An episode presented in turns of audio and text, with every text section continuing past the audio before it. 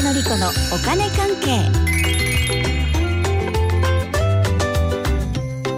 さあこの時間はお金についてファイナンシャルプランナーで社会保険労務士の川辺典子さんに教えていただきます川辺さんおはようございますおはようございます。よろしくお願いしますはい、よろしくお願いします。あの今週松尾さんがお休みということなんですけど、うん私と川辺さんは実は初めましてじゃないんですよね、うんですね、まあスタジオではね初めましてではいすよね、そうですんうんまあでもスタジオじゃないところでね、あのホルモンを焼いてね、はいあのビールを飲んだことがありますからねしかはもい差しでね,、差しでね そうなんですそうなんですよねそれ以来ね勝手にねマナッコと名付けて呼んでますそうマナッコって呼ぶ人川辺さん一人しかいませんから、なんかふっと出てきたんですよ、ね出てきた斬新そうそうマナッコそうでもそのビールとホルモンに行くきっかけになったのが、うん川辺さんの事務所でイデコと投資の基本をがっちり教えてもらったっていうきっかけだったんですよね、そうですね、もうねあの時はね本当に驚きましたあよあ声がでかくて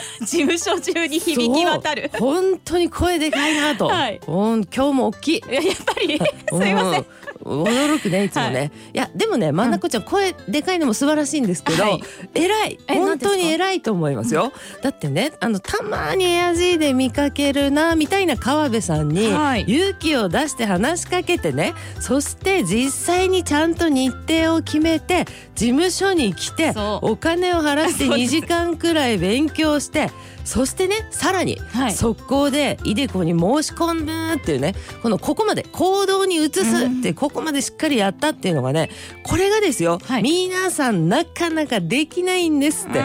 ななんかそのうちとかね、はいはい今度教えてみたいなところで終わっちゃう人もいっぱいいますしね。そうですよねそうそうそう。でまあなんだかんだ言って先延ばしにしたりとか言い訳したりしてねもう行動になんてなかなか移せないって人多いんですもん。んだからマナッコはあマナッコさんいや マナッコでいいですよいくつもの壁をね割とねひょうひょうと乗り越えてあーはい行動に移したこれが素晴らしいと思いますよ。あー嬉し一い年ぐらいイそデうコもうをいや始めて1年半ぐらい経ち一年ま半すくらいですかね、どうです状況ははい、私は掛け金っていうんですかあれうんいいですね掛け金月月々1万円なんですよ、うんで今はプラスうん6000円になってます、うんうんうんなんそかっかそう途中マイナス5000円とかの時もあっておーはい見ててドキドキしたんですけど、うん今はちょうどいい波のところっていう感じですプね、ラス6000円ね、はいマイナスもあったけれどそうもそうっていうねその幅のことがリスクですねはいうんうんうんまあいいじゃないですかねはいであのフリーランスなんでねまあ、うんなっこもねそうなんですよそうなるとこう会社員よりも大幅に老後の年金少ないのでだあかーらイデコ本当大事だと思いますよそうなんですよねよくなんかフリーランスって会社員の方より年金が少ないっていう話言うじゃないですか、リアルにうんいくらぐらい少ないんですか、もうなかなはかいいい質問ですね。あありがとうございますはい、これね、40年間フリーランスだったって人とね、40年間平均的な給料の会社員だったっていう人を比べると、はい年金額はね、月々で9万円ぐらい少ないですから。年間月々月々。嘘月々で9万円も違うんですかうーん、そうですよ。老後が心配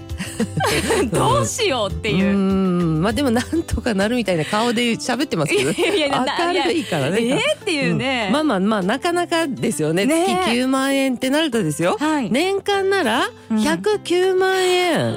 少ないということになりますからね、はいもしも65歳から95歳までね30年間で計算するとですよ会社員より9万円少ないっていうふうに考えると、うんうんと30年で3270万円負けるってことになる。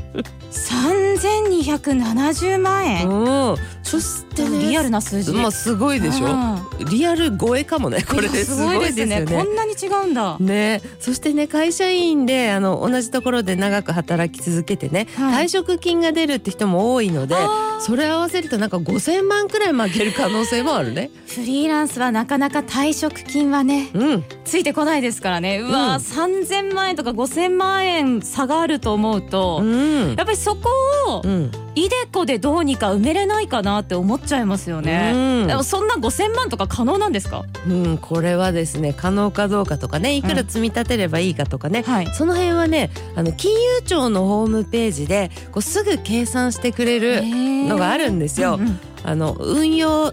て入れてね、あの、はなんだ検索フ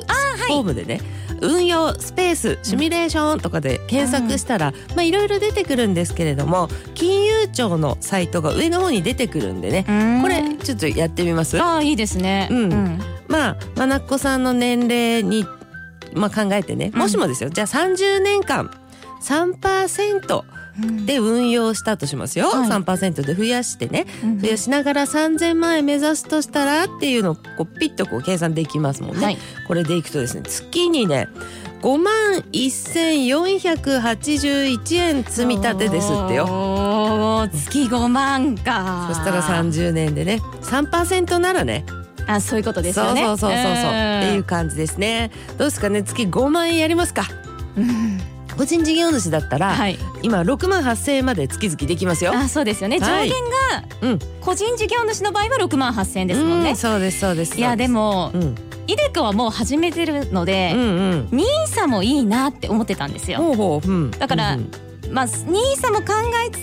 う。んうんイデコでその無理のない範囲で金額を上げるのもいいかなっていうちょっと悩みどころです。ああまあねまあね、うんうん、いでこで月6万8,000円まであと積み立てでねあの積み立て NISA をやったら月3万3,000円までね、うんうんできるんでね、まあ、大体10万円ぐらいはできますけどねマックス十で。万円毎月。うん、で仮にですよじゃあ、はいまなっこさんええ10万円を